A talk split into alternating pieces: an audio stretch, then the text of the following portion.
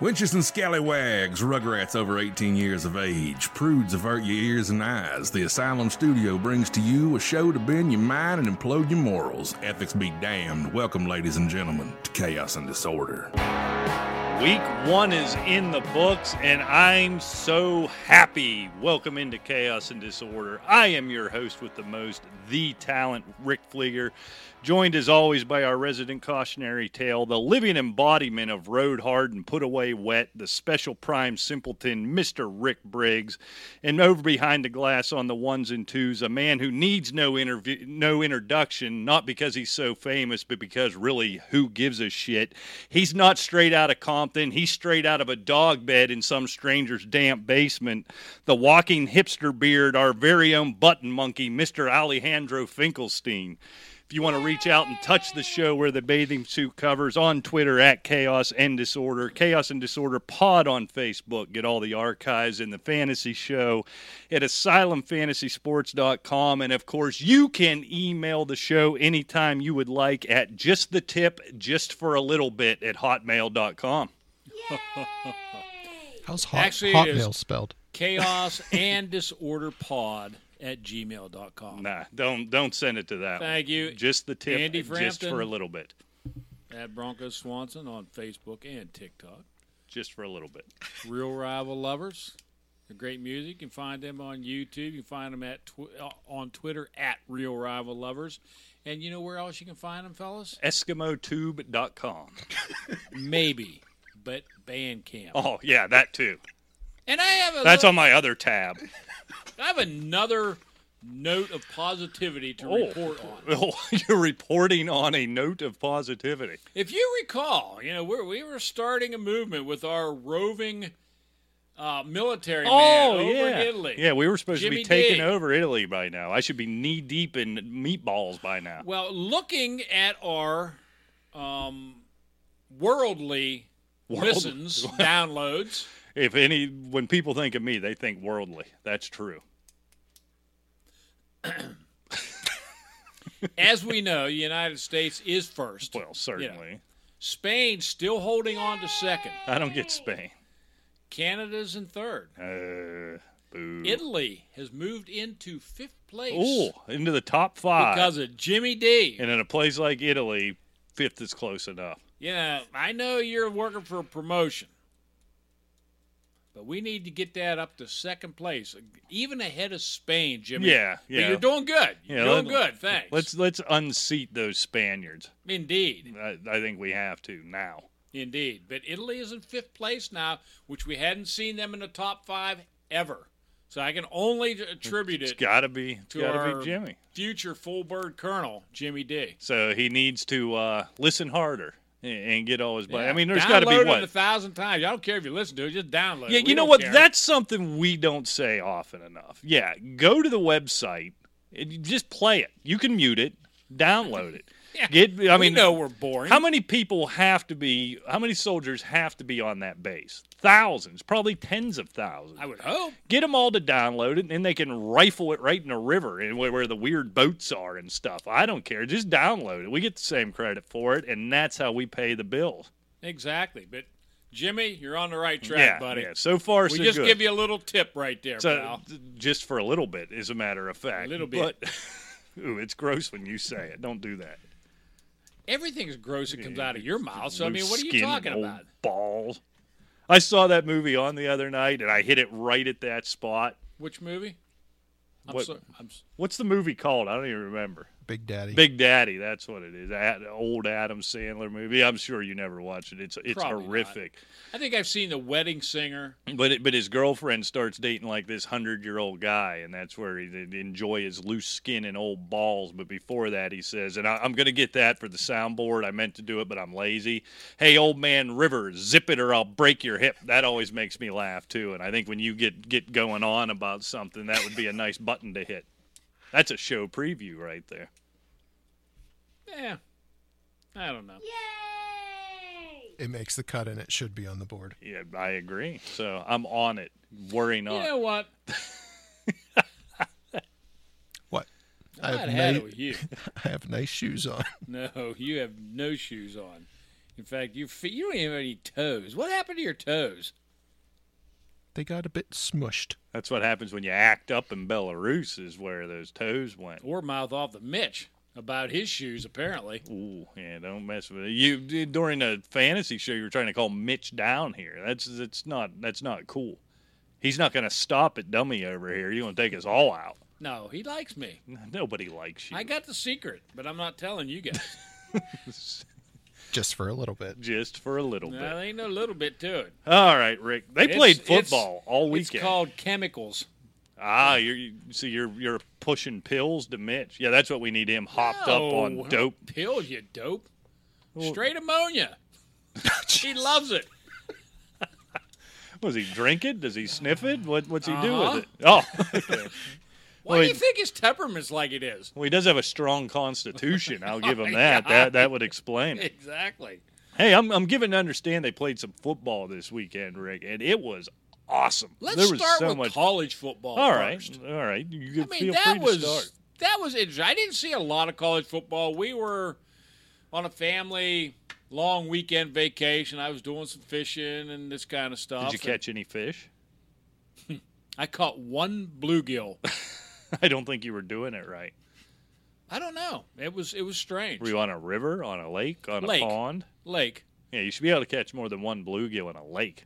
You would think so. I could never figure out how to fish in the river. I never catch anything in that dumb river. I was never a great fisherman to start with. I had to camp for years, never caught anything. It's a fun sport because you can put a worm on a hook, throw it in the water, and sit there, set your pole down, open up the cooler, right? You know? I mean, I lost a lot of worms, so obviously there was some fish down there. Yeah, or you were too drunk and you were missing the hook and didn't realize it till later. You know, I did burn myself twice. You burnt yourself with a worm? You can see, no. Oh. You know, grilling and campfiring and all this kind of stuff. I cut the end of my finger. I cut my wrist. I just had a rough time. Yeah, you need to stay inside under an Afghan and watch football. An Afghan. I picture you as an Afghan guy. Nah, I'm not an Afghan guy. Are you a moccasin guy? No, I hate moccasins. I would take you more for the moccasins. I have two pairs, actually. I had no doubt. He also reminds me of a jorts and flip-flop guy, too. I wish I could rock some jorts like my with socks. Idols. Aren't they coming back? Oh, with black socks. Like the past couple of years. I want nothing more than to go back to jorts. More less than George, what I want to come back in desperately is the jean jacket. Oh yeah. I look good in a jean jacket. I had one of those flag patch on the side. Don't trash it up. Just stuff. A good jean jacket. Let's see trash it up with your skinhead geek. You just don't know whatever was cool. I mean, skinhead geek. You are. It's just. I don't picture him as like a punk rocker. No, he's not. I just keep my haircut close. And skinhead has way before punk rock too. Skinhead has a negative connotation. Yeah. Maybe go back to Jarhead or something. You could get me in hot water with. Well, you got this haircut that I just don't understand. Just shave it. What's not to understand? It's horrible. Well, I don't care. That's horrible. I know. That's another reason why. I've got to spend all morning doing the comb over like you do. That looks exhausting. Now, could you imagine me with a comb over? Well, I could see you with a comb over. You've never seen me with one. I've never had a comb over. Comb forward? No. I think it might be time for you to just cut your losses and just go my way. What I do have a lot of times in the morning is like the little Ed Grimley thing that stands straight up in the air, you know. But I never comb it forward. That's kind of what yours looks like. Combed forward. Doesn't it? It just looks like it's combed straight forward. Yeah, it kind of does. Yeah, that's how I rock it. What led to the dramatic hair change? It was getting too hot. Yeah. Humid. So right before the winter's when you shave your head. Yes. He's smart. SMRT. We were talking about football. Yeah. You wanted to talk about college football. Let's talk about Oregon upsetting Ohio State. And then promptly told us that you didn't watch it. What do you think about that? No, I did say I didn't watch a lot because why? Ohio State's got some concerns. They're not as good defensively as they normally are, specifically against the rush. Right, Minnesota, even though Ohio State came back and won that game and won it somewhat going away, for the, and I'm blanking on the kid's name, the Minnesota running back, before he went out injured, he was running all over him. And then Oregon just ran up and down the field. That rush defense is not very good. That's something that can improve as the season goes along. But when you're in Ohio State, you've got one loss now. They don't likely have another one to play with. No. Still got a tough schedule. Still looking at Penn State. You know, is this Harbaugh still blowing? It's not going to be Michigan. But I would be a little bit concerned there. Offensively, they're not quite as explosive, although that could have been more about Oregon. Yeah. Oregon's defense.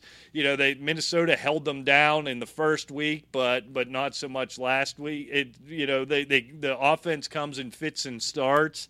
I'm not sure this is the same dominant Ohio State team we've seen over the last 7-8 years. No, like you said, with the rushing defense especially, I mean, when you start getting into the heart of the season, like you mentioned, the Penn State, and look, yeah, Michigan may blow it, but, you know, that's a dangerous football team.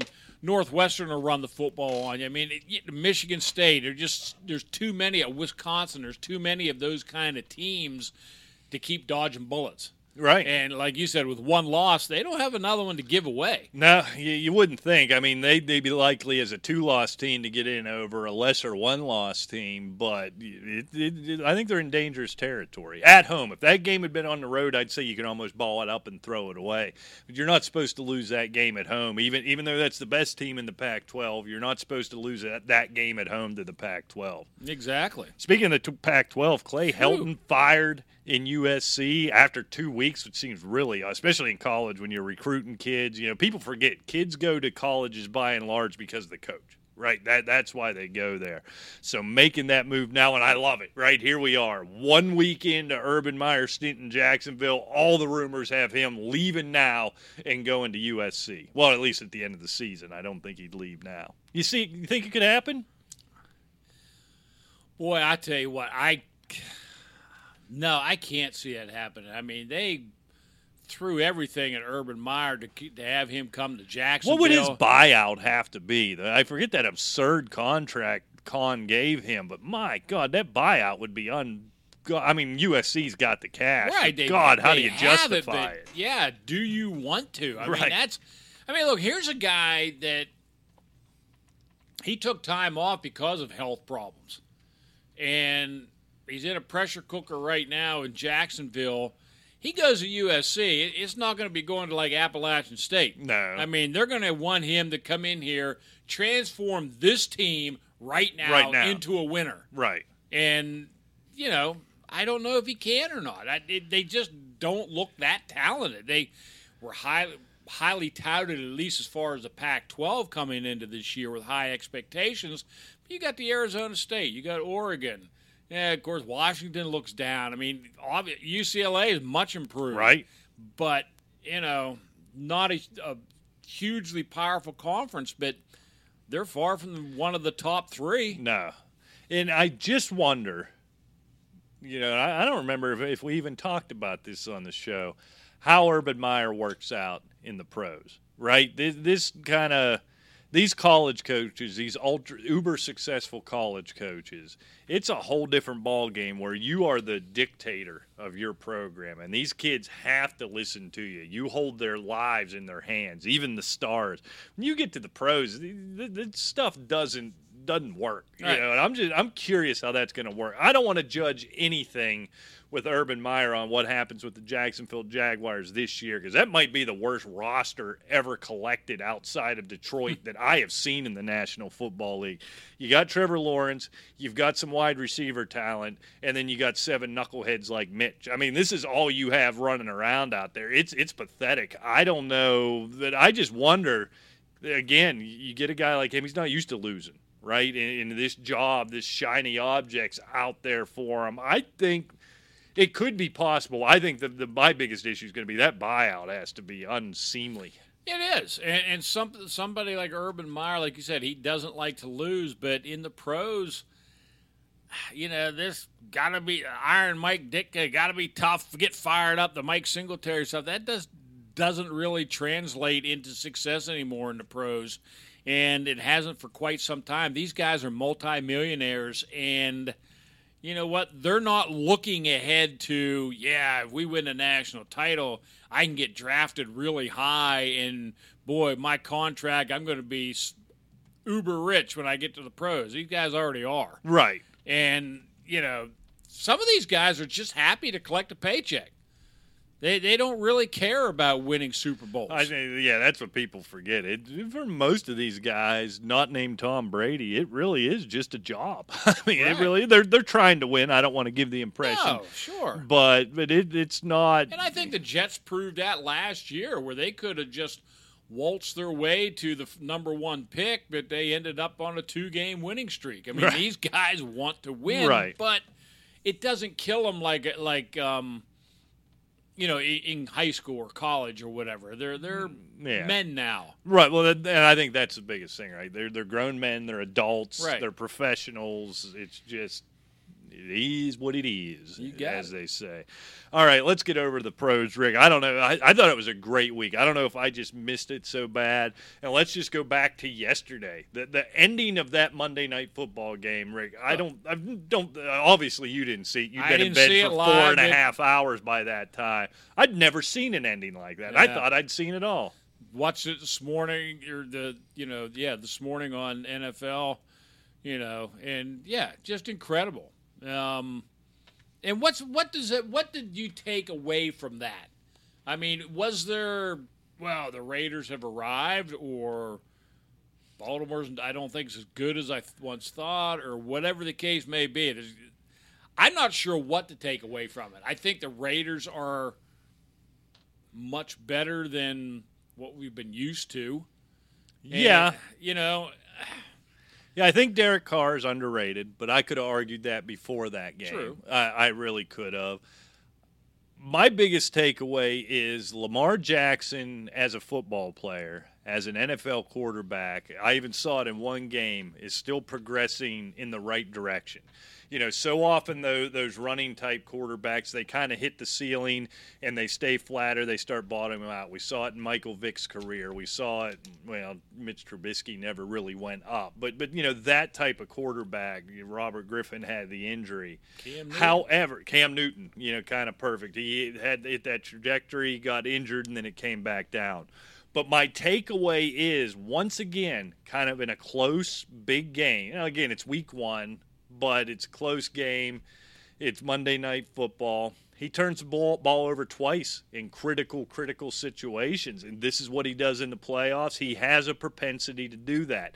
And I think you see it with a lot of running quarterbacks, right? They tend to be loose with the ball in the pocket. So, like that one in overtime, when that pocket collapses, they're looking to escape and putting the ball in the ground. And this is the thing, you know, Lamar Jackson. You know, this team isn't as good. The offensive line isn't as good. You know, Alejandro Villanueva. All you Steeler fans who are pulling your hair out because he lost. He's a freaking turnstile. He was last year. And it doesn't look like that's changed at all. Love the guy, but he's just done. He's completely washed. No doubt. It's not the same Ravens defense we're used to seeing. It'll probably get better. They got a lot of young guys. They'll get there scheme-wise. They'll be fine, but they don't quite have the horses. But Lamar Jackson turning the ball over in big games and in big spots of games is something that continues. Now we're into what, year 4?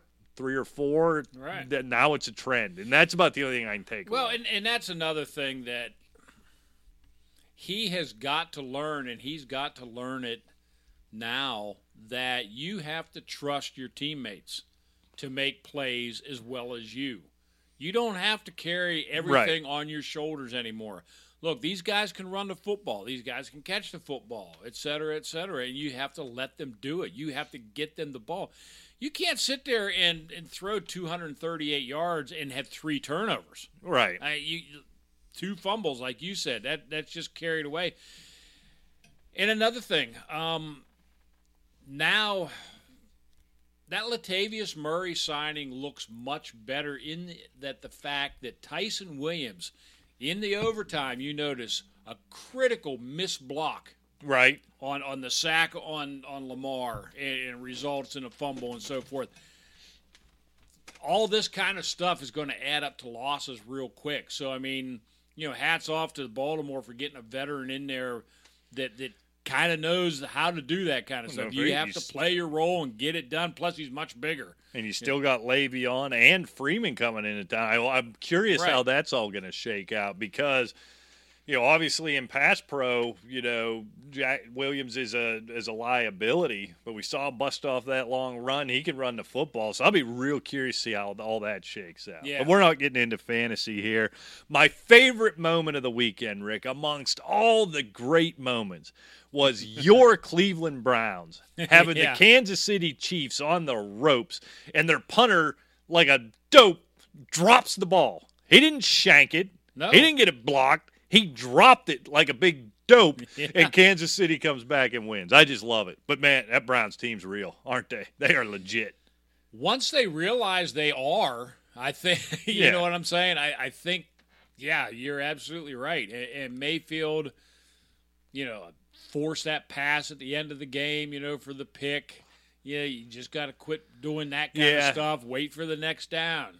But, you know, no, I think they're certainly going to be there. They're a playoff team. They were there last year. Tons of talent. And look, you have Kansas City on the ropes for that long. I mean, yeah, maybe they blew it, but, you know, the potential's there. That's for sure. They have shown going back to the divisional round of the playoffs last year in this game, they may be the one team in the AFC who can go into Arrowhead in January and beat that team. For whatever reason, they seem to match up well with them. Yeah, they do. There's no question. Tell you a game that was interesting to me in the fact that it started off, okay, just how I expected. San Francisco is going to blow out the Lions. I love this one. And then all of a sudden, you know, here come the Lions, the Detroit Lions roaring back. The Lions carrying a +8.5, which becomes very relevant to the story later on. Indubitably. But, no, I mean, Dan Campbell, we talked about this before, has kind of, you know, as crazy as he sounds, kind of instilled a competitive fire in the Lions. Conversely, raise any questions about that San Francisco defense, or is it Jared Goff?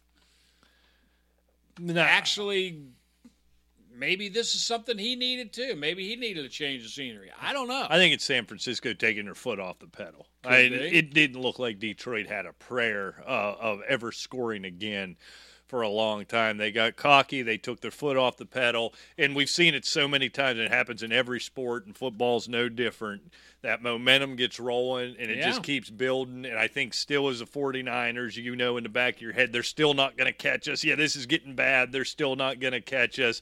I think defensively there was some business decisions being made every now and again. You know what I mean? It's other than the Detroit getting the cover, which is the most important part of that whole thing. I didn't take a whole lot away from it. I really didn't. I don't think San Francisco's as good as they were in the first half. Detroit certainly isn't as good as they were in the second half, and vice versa on either end of the thing. I don't think there's much to take away from that, but that San Francisco is going to be competitive in the West, and Detroit still is Detroit, and they stink, and they're horrible, and they should be relegated, to use a soccer term, which I know you're a big soccer fan. That's my sport. You and Mitch in his one-bedroom efficiency watching UEFA. Isn't that a thing? UEFA? Alejandro. Yeah, that's a thing. Okay. For sure. All right. Champions League, Premier League, Champion League. Championship.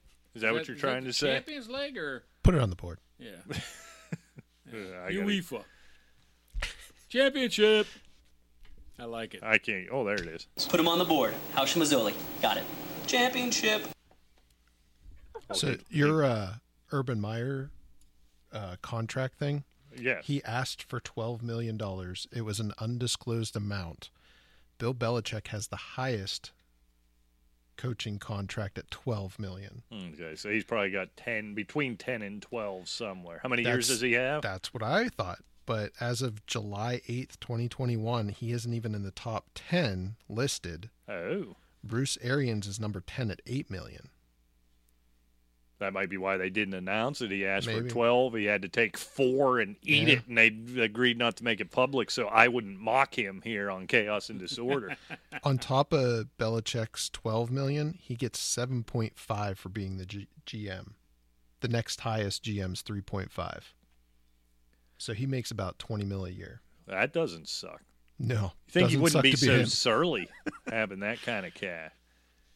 Would you be as ignorant as you are if you were rich? Probably more. You think? Oh, yeah. Well, yeah, I do. I would be insufferable, the douchery that would be coming for me. But I don't know that I'd be surly and angry. No, I think I'd be a happy jackass. Yeah. Well, yeah, I'd be so douchey. Well, yeah. Between that and the mountains of cocaine I'd be living amongst. See, that wouldn't be me. That's just not I don't me. Know why. I always pictured when I got rich, the first thing I was going to do was coke. You saw frickin' Scarface, and I never watched it. Really? Nope. Wow. I figured I haven't watched Godfather.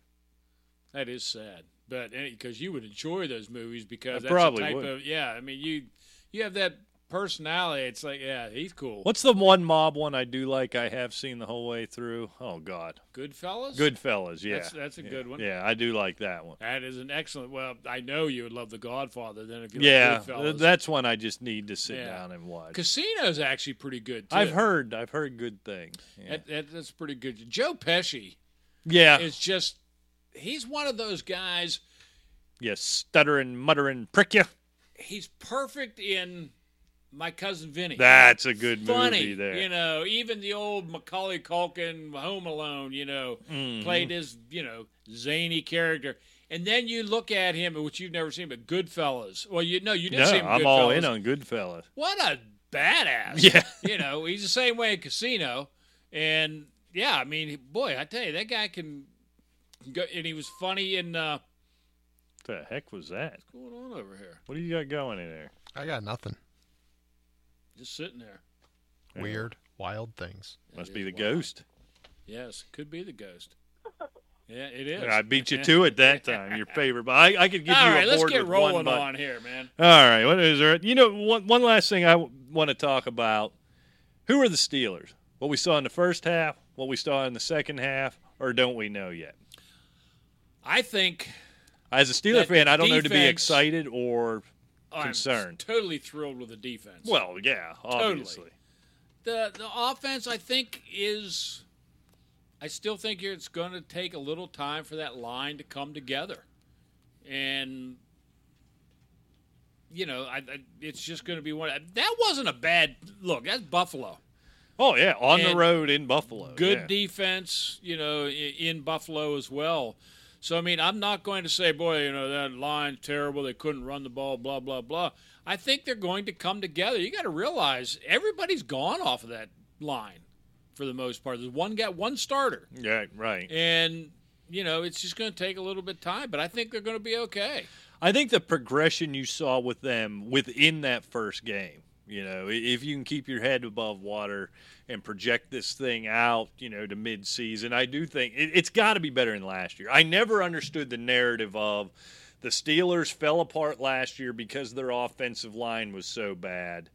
Now everyone left. Oh, my God, the Steelers are going to be worse. Yeah. You know what I mean? That'd be like saying this show would be worse if Finkelstein would leave. You know, he's already the anchor holding it down, and now it's going to be worse if he leaves? No. If anything, it's addition by subtraction. So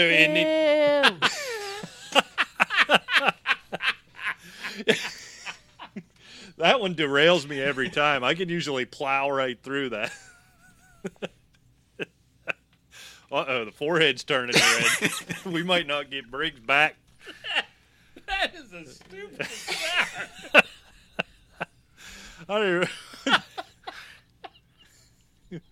We're just going to sit here and enjoy Rick losing his mind. Oh, that is the creepiest ass sound I ever heard, man.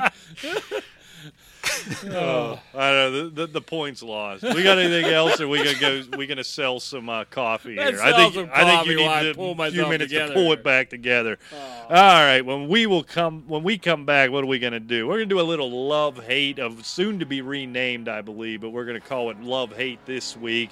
From NFL Week 1, I got a little news story, and don't forget in the segment 3 after the sandwiches are sold. We're going to pick games, get that bookie on the line. I crushed Rick again, and I intend to do it again this week. Dream on, pal. And I actually have a little story. All right, well, why don't you come back in with that story if you can pull it together? You got it. All that and more right after this. Let's talk about our sponsor, Dead Sled Coffee. Dead Sled Coffee strives to create a culture of acceptance and respect, no matter what your level of coffee knowledge is. They are distinguished coffee for the exceptional and unconventional. They offer amazing products that do not require your dictionary or your atlas to appreciate. Feel comfortable ordering their coffee and know that it is not a crime if you do not know where the beans came from or where it was processed. They've done all the work for you, having slurped and sniffed through endless cuppings, so you can just sit back and enjoy your coffee experience. Not sure what to try? Well, try some of their new signature blends, the Robert England blend, the Kiss blend, and the Cypress Hill blend. Go to deadsledcoffee.com. Use the promo code DEADSLED 15 and take 15% off your order. DeadSledCoffee.com. And hey, tell them Fleeger and Briggs sent you. All right, welcome back to Chaos and Disorder. Did you know, Rick, that there was a... Well, is this the point of the show where we just start listing dead people? No. Oh. This is not dead people.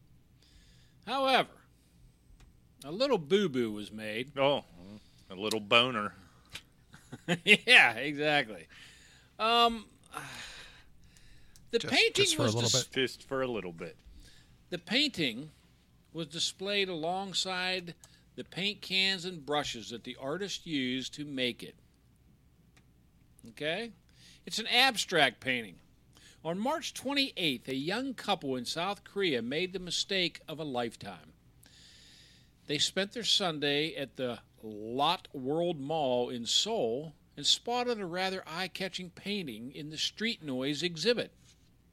Taking the paint buckets and brushes lying below the work as an invitation to collaborate, they happily contributed a few strokes of their own and ruined the $440,000 Whoops. Painting.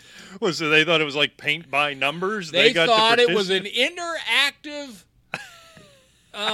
exhibition. That tells you how bad that painting was, and any a-hole who would pay $400,000 for it ought to have his ass kicked. The anonymous 20-something couple, surprise, was entirely oblivious to the fact that they had just become vandals. They generally believed it was a participatory work because of the paint and brushes underneath, according to ABC News. However, the painting had been displayed this way since 2016. Maybe do your homework. When American graffiti artist John Andrew Perello finished it before an audience for the Great Graffiti Show at the Seoul Art Center, Perello, who goes by John One, has decided not to respond to the incident. The culprits were caught. Well, I would hope so. They were, like, proud of it. Wasn't it South Korea where...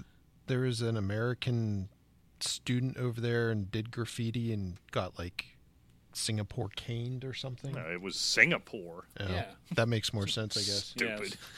I think you need to give yourself one of them things. Jeez, oh, man, that was pitiful. That's Singapore. I think we need to have a show meeting about that sounder. I don't know how I feel about that.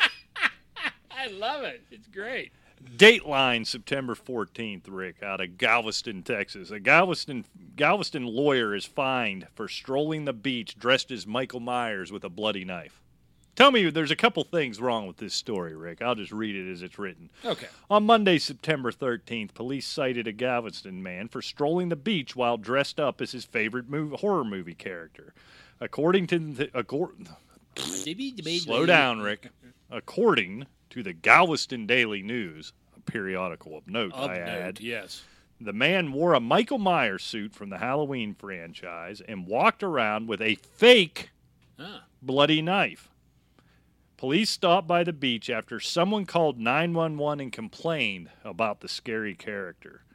Responding officers stopped the man and put handcuffs on him, eventually charging him with disorderly conduct and fining him. Last I checked, Rick, this is America. Wasn't a real knife. Just because some fat Karen was scared of him walking down the beach, you fine him? How is that illegal? All I hear all day, every day, put on a mask, put on a mask. You want grandma to die if you don't wear a mask. He's got his whole freaking head covered. These people should be beside themselves with joy.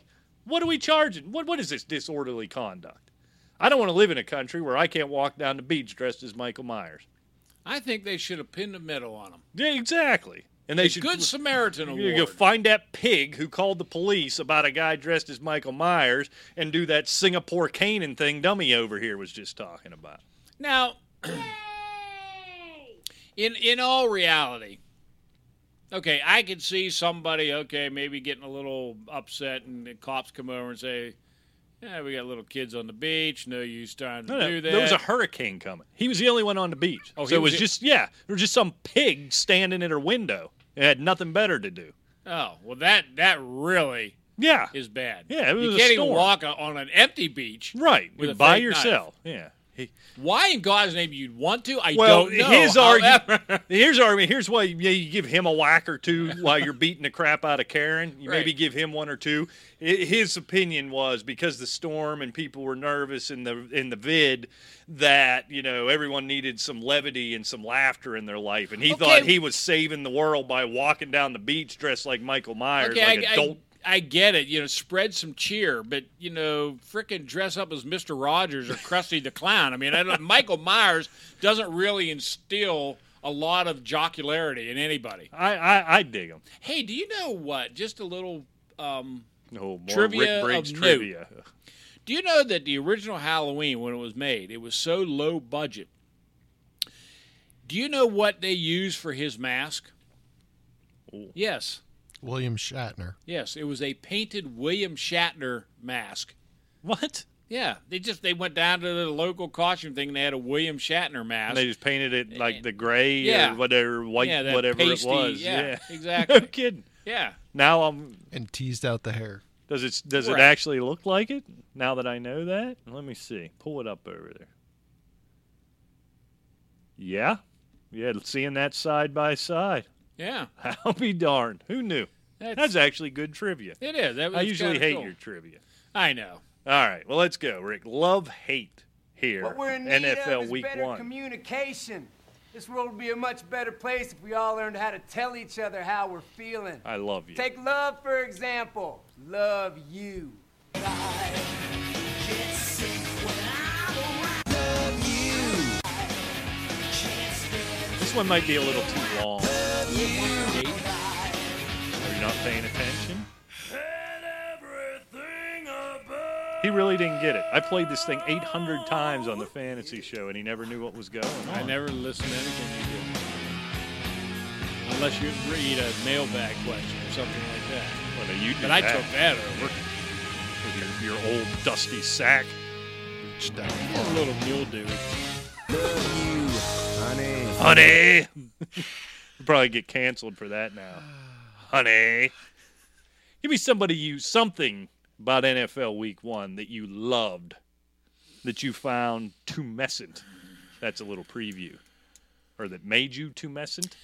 I loved, because of if you listened to the prediction show last week. Which I hope you didn't. I loved... what the Arizona Cardinals did to the Tennessee Titans. Yeah, as I predicted, the Cardinals are going to be a tough out, and the Titans have some concerns. Yeah, I'm with you on that one. I'm with you. No, seriously, I mean, they just total domination. You know, the Tannehill, Brown, Jones thing, you know, Derrick Henry. Derrick Henry was non-existent. And, you know, 6 sacks, I think, of Tannehill. 5 by Chandler Jones, for God's sake. He threw a pick, and they had a couple fumble recoveries. I think they only gave up a total of 248 total yards. Man, I tell you what, if this is an indication of what the Cardinals are in 2021, look out. I don't understand, and I had on the hate list the Titans, so I'll just jump right to that one. What a pathetic effort. You have essentially had, 40-some-odd weeks to prepare for this game. And that's what you come out with? See, there's a difference between what Arizona did and what San Francisco did. Arizona come out and started whumping on that ass, and they never stopped. Right. And Tennessee, that Christian Kirk touchdown encapsulated it perfectly. He's standing in the end zone. Yeah. Nobody within 118 yards of him, and the ball just drops as if from heaven into his arms. You know, we can give Kyler Murray all the credit we wanted. Hell, somebody could have got a dog and ran the ball down to him. Yeah. That effort was so pathetic. And then to give up, basically, in the third quarter of that game, not something I expect from the eventual Super Bowl champion, which I think Finkelstein predicted, which seems pretty bad right now. But from a Mike Vrabel coach team, that one stunned me. Absolutely stunned me. If Arizona had won, I wouldn't have been stunned. That lack of effort. I'm not sure I learned anything by everybody's freaking out over Arizona and Kyler Murray, maybe for good reason. I'm not sure I learned anything about them there. I think I learned that Tennessee wasn't ready to start until next week, apparently, because that was a pathetic, pathetic effort. Yeah, I think Tennessee's ready for the cupcakes in their division more than anywhere else. Well, it might be that, right? You got 5 baked-in wins, certainly 4 guarantees and split with the Indy, and you're good, apparently. I don't know. What a pathetic effort. Just sickening. Oh, my. My board just crashed. What the hell's going on here? There it is. Oh, jeez. That's just pathetic. All right, Rick, what am I going to go? Am I going to love something? Well, I just hated, so I'm going to love. I love Matt Stafford, Rick, as I predicted. 5,000 yards easy. Hell, he almost had that on Sunday night. 321 yards, 3 TDs. That Rams team's scary. I predicted them to miss the playoffs because of Matt Stafford. While I thought he would throw for 5,000 yards, I'd also thought he'd throw 4,515 interceptions, which he is wont to do. He may come back to earth. But I saw something in him, I don't want to be over dramatic or hyperbolic here, almost a joy in him out there playing that game that I don't remember seeing in Detroit, which I don't know anybody who's ever drove by Detroit's been miserable for a month and a half. So having to live there for all those years, I kind of get it, but I don't know. It felt something different. Something looked and felt different about Matt Stafford watching that game. Yeah, you know what? I mean, I'm surmising because I'm not in Matt Stafford's head, but how about the whole idea of I'm in Los Angeles, we have a shot at making the playoffs and a shot at winning the Super Bowl. Right. In Detroit, the mindset is I'm in Detroit, we'll win 4 games if we're lucky, and I'll go home. Yeah, to my house in Detroit. Everything I own smells like Detroit. I mean, that's enough to make you want to give up right there. Wonder if we have any listeners in Detroit. Probably not anymore. They know their city sucks, right? Well, they know you're just being a, sarcastic silly little goose. Silly goose, I'm just making the funny. That's what I do. I make of the funny. You know what I hated? What did you hate? Aaron Rodgers and Matt Stafford are two of, the most successful veteran quarterbacks, at least in the passing profession. Yes. Over the last decade. The passing profession. Yes. I like that. I've never heard it referred to that way. And they sucked. They were horrible. Not Stafford. I'm sorry, Ryan. I apologize. Yeah. Ryan. Matt Ryan and Aaron Rodgers. I mean, they just sucked. I mean, who would have thought that between the two of them, they would be under, 250 yards, I think. I mean, it was just pitiful. I mean, under 300 combined. It was just terrible. And there's no reason for that. Aaron Rodgers' explanation was, we went in overconfident to play the Saints. Duh. Matt Ryan, I don't think don't duh enough anymore. I hope that comes back. As if. Yeah. And with the weapons that Matt Ryan has over all these years, Calvin Ridley, of course Julio's gone, but my God, they at least have a running back that we predicted was going to have a pretty big year. Right. Calvin Ridley's arguably top 5 wide receiver. He'll be lucky he makes top 35 after this. Yeah, I have less of a problem. Oh, go ahead. Did you happen to see the play where Rodgers was foot almost on the goal line and if you play it back, you can pretty clearly hear him say, "Aw, F it."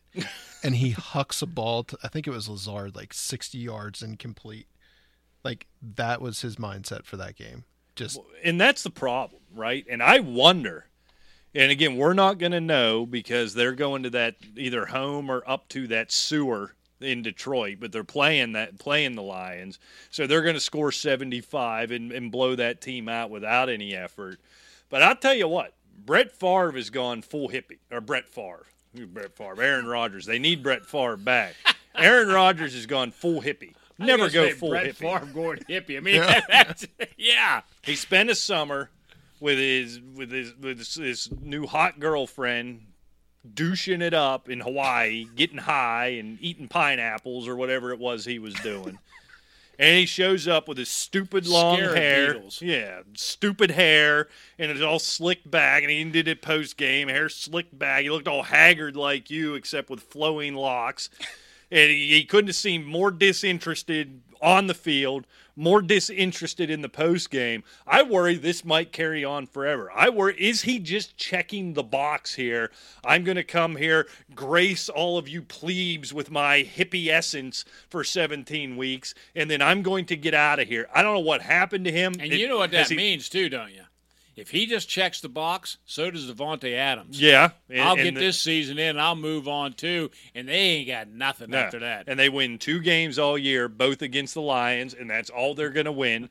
It's horrific. I'm honestly worried. I don't know what it – and I don't like this, right?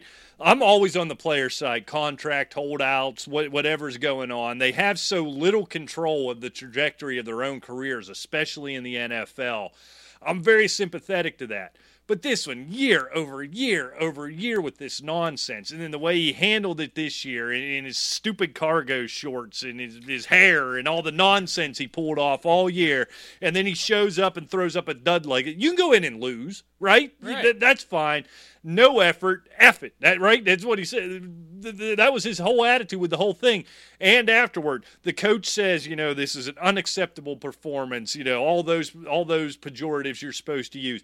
Aaron Rodgers is asked about that, and his answer was, well, I'll let him say that. No, you say that, jackass. You're supposed to be the leader of this team. Yeah. You're telling me this was acceptable? I'm not sure you just shake this loose. Again, you do it against the Lion because they're awful when they play in a sewer, but when you play anybody else in the league, I'm not sure you can shake this off. I don't think he cares. It doesn't appear that way. I mean, time will tell. You know, you get a few more games under their belt, but if that's the response you have after a drubbing like that, it doesn't look like he cares. No, stupid hippie. Let's sell some sandwiches and make some predictions. All right, let's do that. Smoke you yet again. Please. Your picks were awful. If it wasn't for me propping us up, everybody would have gone broke. So we're going to hear from our friends at the Chop Shop. Get the bookie on the line. Game picks are coming up next. We would like to take this opportunity to tell you about our sponsor and friends, the Chop Shop in Butler, Pennsylvania. The Chop Shop is leading the way in the Western Pennsylvania area for good eats. With fresh menus, great specials, in-house made desserts, and the recently added iced tea, lemonade, and milkshake bar, you are sure to find something to fulfill that craving or hankering, and even a little something extra for that sweet tooth. Yep, they even have gluten-free and vegetarian options as well. You know, between Facebook, Google, Yelp, and TripAdvisor, they average 4.7 out of 5, and that's over a 10-year span, so they are consistently killing it. You can check them out on Facebook, but also at chopshopbutler.com, or do yourself a favor and visit them at 108 North Main Street, Butler, Pennsylvania, and tell them Fleeger and Briggs sent you. Why do you suppose they call it hankering? I like that word, but it doesn't seem to make a lot of sense. It's a great word. Well, I didn't say it wasn't. I just said, why is that? Is that like a standalone word, or is it slang? Is it even a real word? Of course it's a word. I don't know. Why do they call, a hunch? Or something. Another one. It's just things that developed. We should say hankering more. Well, I'm hankering to make some picks. How about you? Right. Well, of course, I'm hankering. And of course, we just knocked it dead last week. You and I tied with the straight-up picks. I beat you by 1 on the line, but everybody was making $1 million. I swear they were. Rick. Here we go again with this every week. He doesn't actually want to sit down and tally it up. So if he feels like he had a bad week, he does one less than me. Hey, wait a minute. And if he feels like he had a good week, he says he did one better than me. Don't tell Alejandro, but he's got these things. Keeping them for the Christmas show. What does he have? All our picks. You trust him to do that? He's going to keep focus for 17 weeks? Give me a break. Wait, 17? Yeah, they added another game. Oh, you mean 18 weeks. We won't have any stat. What? Yeah, 18 weeks. 17 games. Oh, yeah, games. 18 weeks, 17 games. Boom. So now you're going to be persnickety. Give yourself There's a another boot. One. Persnickety. That's a great word. That's a good word. It gets him every single time. Imagine if he wasn't in here teetotaling all the time. If he was hammered like he normally is, he'd fall off the chair. Get used to it, pal. Yeah, what is this? You on some kind of health kick? Sparkling water. Was it those 7 bouts with the Rona you had that has you worried? What's this? I'm never worried. What's this healthy living you're into now? I like to be hydrated. Well, usually you hydrated with foam and barley. I'm just a little surprised at your new approach. Anyhow, let's get to the games, Rick, so we can get out of here. I'm hungry. Thursday night football. The Giants getting 3 on the road in Washington. The Taylor Heineke-led Washington football team. Yes, I almost said the Ryan dirty word. Ryan Fitzmagic is on IR. I still don't think. Should we have given him an opportunity to vent about that, to read a eulogy or anything? He over did there mention watching it before the show.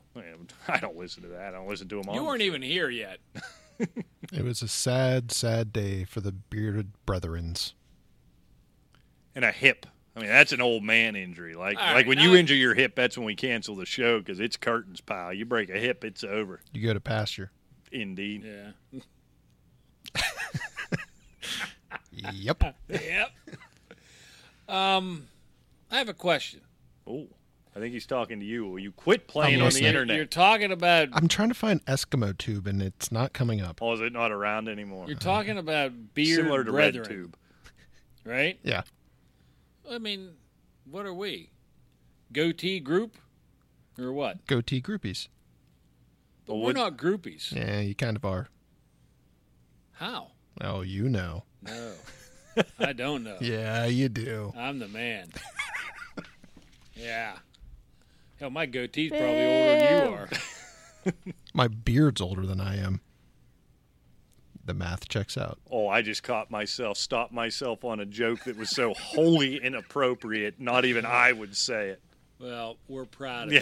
I mean, a gold star for Rick. That was good, too, because that thing was about 80% out, and I gathered it up and pulled it back in. I saw the words heading over, and you reeled them in. I like that. I was wondering what that sound was. Yeah, it was. All right. Washington 24, Giants 19. I have a Washington win and cover. Yeah, I think this one's tough to pick, but Daniel, that – Washington defense can't be as bad as they looked in the second half against Justin Herbert.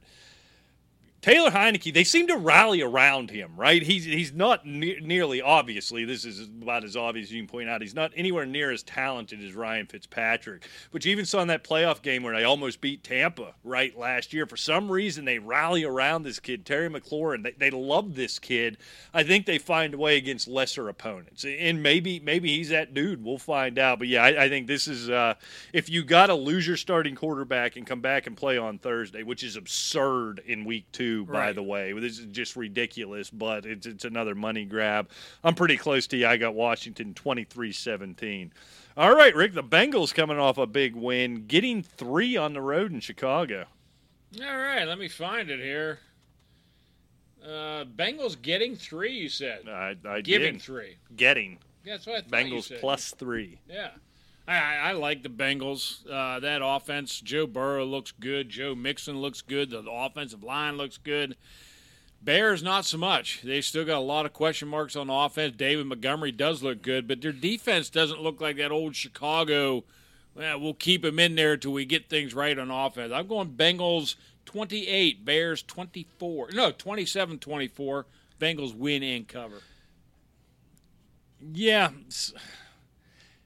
I have no real argument for everything you said. There's 2 things I got a hard time believing. Number one, that the Bears are that bad and the Bengals offensively. Are that good. Right. And that the Bengals are going to start out an NFL season 2-0. I know this is a whole different Bengals team with Joe Burrow under center. For both of those reasons, I honestly still believe the Bears are a playoff team. I think, they're starting to – I think we see Justin Fields almost they have to, right? Full ride by halftime of this game. One thing I did see in that game was the Bears team, the fans aside, we know they were chanting for right for him, for Fields, right, almost from the get-go. But that team just had a different spark about them when Fields was on there. Yeah, Andy Dalton has – it doesn't matter he's a veteran. He has no history whatsoever with Chicago. He's nothing to them. And he's just not an inspirational type. No. He's just a solid, good pro quarterback. And he's not even that good anymore. Well, no. Right. So I agree. So for all those reasons, I'm going to take the Bears, and I'm going to actually have them cover here, 27-23. Right. I think it's a good football game. I really do. All right, Rick, the Texans getting 12.5 in Cleveland. Wow. I'll tell you, that is a ton of points. But I think after watching last week with Cleveland collapse, the way they started off and everything, they could be pretty angry. Houston fueled themselves a little bit, but they beat Jacksonville. Browns 37, Houston 17. Yeah. Tyrod, everything. It was a good story for 1 week. Talk about kind of a hard luck guy who just always right on the cusp. Looked great last week. I was happy for him. Browns are pissed, and the Browns play some defense, and we saw what they could do offensively. 12.5 is a lot, but it's nowhere near enough. I got the Browns here 33-16, and I'm not convinced it's going to even be that close. All right, Rick, the Rams coming off a big one with a rejuvenated Matt Stafford, laying 4 on the road in Indy. And I think that's plenty. I love the Rams this year. As well as the Cardinals in that division. Indianapolis, I'm still not sold on Carson Wentz and just the whole thing that's going on with Indy right now. I like the Rams 31, Colts 17. Yeah, I kicked this one around kind of for the same reasons as the Chicago game. I got a hard time seeing the Colts starting out 0-2. I feel like they're a better football team than that, but you lost a game you maybe should have been in last week, and this is a tough draw. In L.A. going across the country, you're not going to kind of match that energy, but I think they're that good, and Carson Wentz against Aaron Donald, I don't like that matchup whatsoever. So I'll take the Rams to win and cover here, 30-24. All right, the Bills, after coming off a tough one, 3-point favorites on the road in Miami. And, well, they should be. I think they're a better team. Look, offensively, they're much better than Miami. Miami's still got a pretty good, especially secondary-wise, they got a pretty good defense. But I think the Bills are still a better football team, 29-20, Buffalo. Yeah, I think Josh Allen gets right this week. He doesn't have near the pressure he's going to have on him, and really this just comes down to, a defense really in Buffalo, save for one drive that shut Ben Roethlisberger and the Steelers down. Tua still is no Ben Roethlisberger. So I think I hate picking all these road favorites, especially to cover, but I'm going to do it again. I think it's a little close. I'll take the Bills here 31-27. All right, Rick, the Patriots, Mac Jones looked good even in a loss, 5.5-point favorites on the road at the Jets. Yeah, and New England has scored 16 against Miami. Not anything really to be real proud of. The Jets, little spark here and there. I don't know. I just don't think these teams are that fantastic. I think New England's a much better team, 21-14. I'm giving Patriots win and cover. Yeah, this really has nothing to do. I mentioned Mac Jones kicking off. This has got nothing to do with him or the Patriots offense. This is Zach Wilson in his second NFL game against Bill Belichick. Yep. That ain't going to end well. I'm sorry. I don't care if they are at home. That just isn't going to end well. Patriots win and cover 26-13. All right, Rick, the 49ers staying on the east side of the country to the second biggest hellhole in the United States of America. The 49ers are 3.5-point favorites on the road in Philly. Actually, Philly might be a bigger hellhole than Detroit. I'll get back to you next week on that. They are a much bigger city. We know that. Yeah, it's awful. And Philadelphia, look, they I still don't know what to make of Philadelphia. They're a dumpster fire, then they look pretty good. But this is 49ers. I think this is going to be a fairly close game in Philadelphia. I'm going 49ers 24, Philadelphia 22. So I'm 49ers win, Philly cover. Yeah, you did the hedgy poo like I did. I don't like two in a row on the East Coast, number one. Raheem Mostert looks like he's out for the season now. When I did my show prep, he was out for 8, but he's gone for the year. Although they plenty of good backs behind him. I saw something in Jalen Hurts. I thought we'd already be having the Gardner Minshew conversation and he'd have his pants down around his ankles by this point. But I saw, albeit against a terrible team in Atlanta, I saw some sparks with Jalen Hurts. The running game looked good. They got Jalen Reagor involved. The Rook looks good. Devontae Smith. There's a little something there. They're a couple years away, but there's a little something there in Philly. So I think they managed to keep it close but lose late. I got the Eagles covering, but the Niners winning outright 27-24. Yeah, and I want to see the Philly defense against 49. Right. Against that shit show. Yeah, that's all about all you can say, what Atlanta put up against them. So there's another term I almost used, but in light of the current political climate, I didn't say that one. But it's always funny when you say it. So remind me, if you see me in a bar, ask me what I was about to say and the thing I almost said about Finkelstein. All right, Rick, the Raiders getting 5.5 on the road in Heinz Field. You know, both teams had really good wins. I'm going Pittsburgh to win, but I don't like them against the Raiders, especially in recent history. They don't have a lot of good luck against the Raiders, but I'm going Pittsburgh 32, Raiders 28, so I'm going to give the Raiders a cover. It's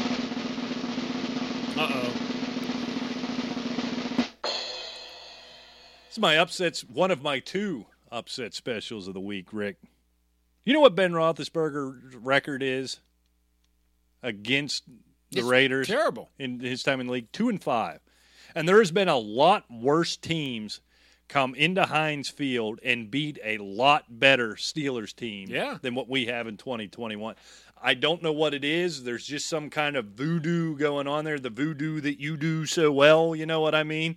There's something going on. I'm going to stick with it. I think the Raiders win this thing ugly. They win this thing late, 30-29, so I got the Raiders winning outright. Wow. All right, Rick, the Saints coming off that drubbing of that dirty hippie Aaron Rodgers. They're 3.5-point favorites on the road in Carolina. Still don't know what to make exactly of Jameis Winston. Looked good. He only passed for 148 yards. My favorite stat line of the week, 140 yards passing and 5 touchdowns. Yeah, exactly. No turnovers. It's not going to be a boat race like it was this week, I don't think. Carolina's a division rival. Probably going to be a little tighter. Sam Darnold will be flinging around a little bit. You got McCaffrey they're going to have to worry about. I still like the Saints. I'm going 30-24 for the Saints. What was the spread again? 3.5. 3.5. So I have the Saints win and cover. Yeah, I got the Saints cover in here as well. I thought Sam Darnold, although they won the game, final stat line wasn't awful. He looked a lot like Sam Darnold to me. I don't think he's turned a corner at all. I think he's still Sam Darnold. And I'll take Jameis Winston over Sam Darnold. He has been rejuvenated. I think Marquez Callaway has a big bounce back this week. He had that tough assignment last week. I think he has a big day. I think they get after him. This is a division game. It's on the road. It's going to be a little back and forth, but in the end, the Saints cover this thing 25-20 because they score 25 a lot. That's my favorite score. All right, Rick, the Broncos. Teddy Bridgewater looked really good last week. They're 6-point favorites on the road in Jacksonville.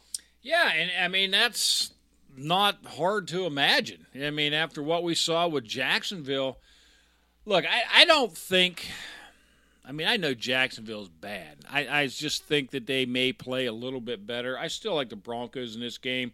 I had the Broncos winning by a touchdown, 28-21, win and cover. Yeah, I see the Jaguars team's just bad. Trevor Lawrence, actually, I think what we saw last week bodes well for Trevor Lawrence's future. I feel like these big-name early draft pick quarterbacks come out and look bad for a little while. So he had flashes of greatness, the 3 TDs, but through the 3 bad interceptions, and every one of them were bad interceptions. Right. Kind of shows me that gradual maturing process. That offensive line is pathetic. That defense is pathetic. James Robinson, if you're a fantasy guy, anybody that was arguing that he's going to be good, not with that offensive line, not when you can just line up and tee off on everybody. Jacksonville's bad. Urban Meyer might quit at halftime and head on out to USC. I think the Broncos pretty easily here win and cover 34-19. And it's funny you talk about the Jacksonville defense. This is a defense 5 years ago was arguably one of the best in the entire league. And they systematically tore it apart. Terrible, yes. All right, Rick, the Vikings getting 4.5 on the road on one of my favorites that I predicted this year, the Arizona Cardinals. You know, you are fake news. You lie. Balderdash. You can look somebody in the eye. You should have sold cars. I'm not much of a salesman.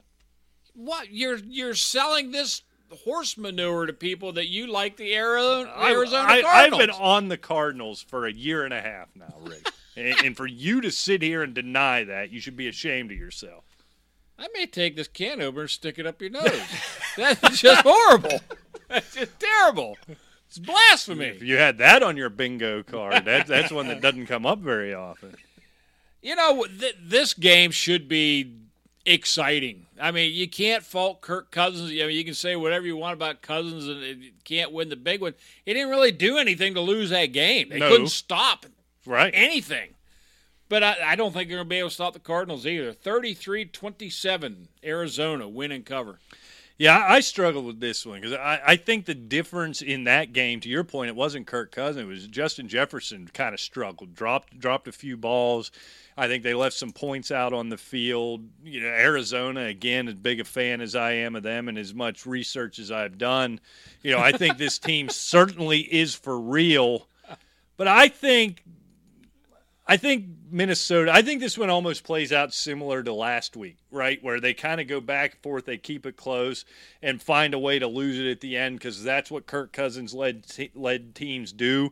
So I'm going to do the little hedgy-poo here. I'm going to take the Cardinals to win this thing, but only by a field goal, 33-30, which would be a Vikings cover. My Arizona Cardinals, Rick. Yeah. All right, Rick, your favorite team, your sneaky pick for the playoffs, the Atlanta Falcons, getting 12.5 on the road in Tampa Bay. Yeah, and I mean, look, I look for a bounce back from the Falcons. I don't care. This is a division game. You can't stay that bad. Matt Ryan. We've done it for a long time. Mike Davis. Yeah, but we're unique. That's true. Yeah. Look, I think the Bengals are exceptional and unconventional, as the coffee read tells us. Buccaneers win, but I'm going to go for an Atlanta cover. Whoa. 34-30. Surprisingly close game. Yeah. I'm close with you, Rick. I'm not going to give a bunch of analysis. I'm going to take the Bucs here to cover, but it's going to be close. I got Tampa Bay 74, Atlanta 4. All right, Rick. All right. The Cowboys on the road again, getting 3 this time in L.A., taking on the Chargers. Yeah, and to me, watching that Cowboy offense, I know they lost that game, and their defense is terrible. But give it in 3 with that offense. I'm taking it. 30-27, Cowboys win and cover. Yeah, I got an outright win by the Cowboys here as well. I just think until the Chargers string a few together and don't finish the year right at or around 500, I'm not going to believe it. That's just kind of who they are.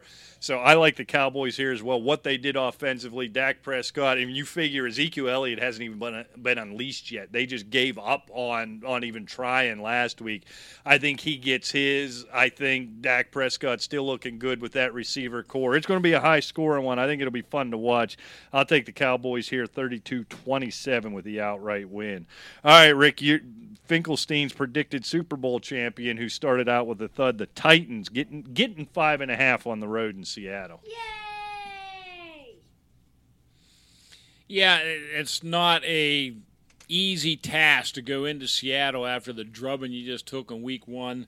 I'm going Seattle to win this game. You know, Russell Wilson still just looks good. And the defense, it's not the Legion of Boom. And I think Tennessee bounces back. But I'm going Seattle 28, Tennessee 27. So it's a win, but a Tennessee cover. Little hedgy poo.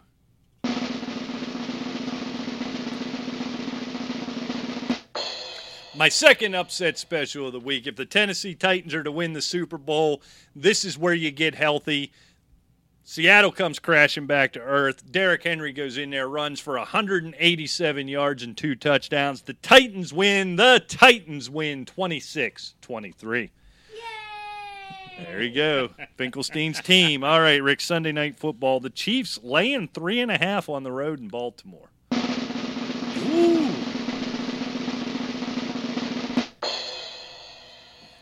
Somehow Baltimore tends to play them pretty well. I'm going Baltimore 28, Kansas City 26. I kicked that one around just because it's hard to believe in a division where in all likelihood the Steelers still should beat the Raiders. I don't think they're going to, but they should. They're going to be 2-0. Cincinnati very well could be 2-0. That the Ravens are going to start out 0-2. But this is a tough spot, man. It is. It's really terrible. And that defense isn't what they were. I think they're going to get there this year, but they are young. They're going to have a hard time with Patrick Mahomes. I think the Chiefs win and cover here, and I don't think it's all that close. I got the Chiefs 41, the Ravens 30. And the homer in me says, you're right, Rick. I love it. Let's hope it happens. So, but in all likelihood, the Steelers will dump one to the Raiders they shouldn't, and the Ravens will somehow go out and beat Cincinnati. Well, and they may beat Cincinnati, but Kansas City is who they're playing. And the whole division will be 1-1, and here we go again. And Monday Night Football. Rick, did you watch any of the Manning coverage? I did not. It's good. Is it? I enjoyed it. Now, what I liked, they kept bringing guests in. They had Charles Barkley, which is always good. If you can bring Charles Barkley into anything, it's great. Other times they brought in Travis Kelce, great tight end, great receiver, kind of adult, and they're all on the Skype or the Zoom or something, and that was no good.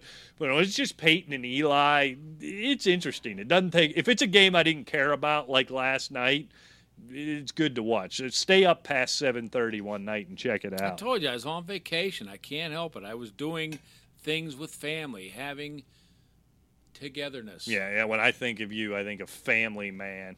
Ugh. How many kids you got? Confirmed one. Mr. So Studley, nobody knows how many children I have. You got one kid. I got three. All right, I got nice family time. Yeah, but your kids are all in their 50s. I tell you what, I have two daughters that would probably rip your face off for calling them in their 50s. They've got a lot of life experience. They were born in the 60s. You got a lot going on. What is the line? It's the Lions, Rick, from your second home, Detroit, getting 10.5 on the road in Lambeau. And here we go. This isn't an upset. The Packers are going to win.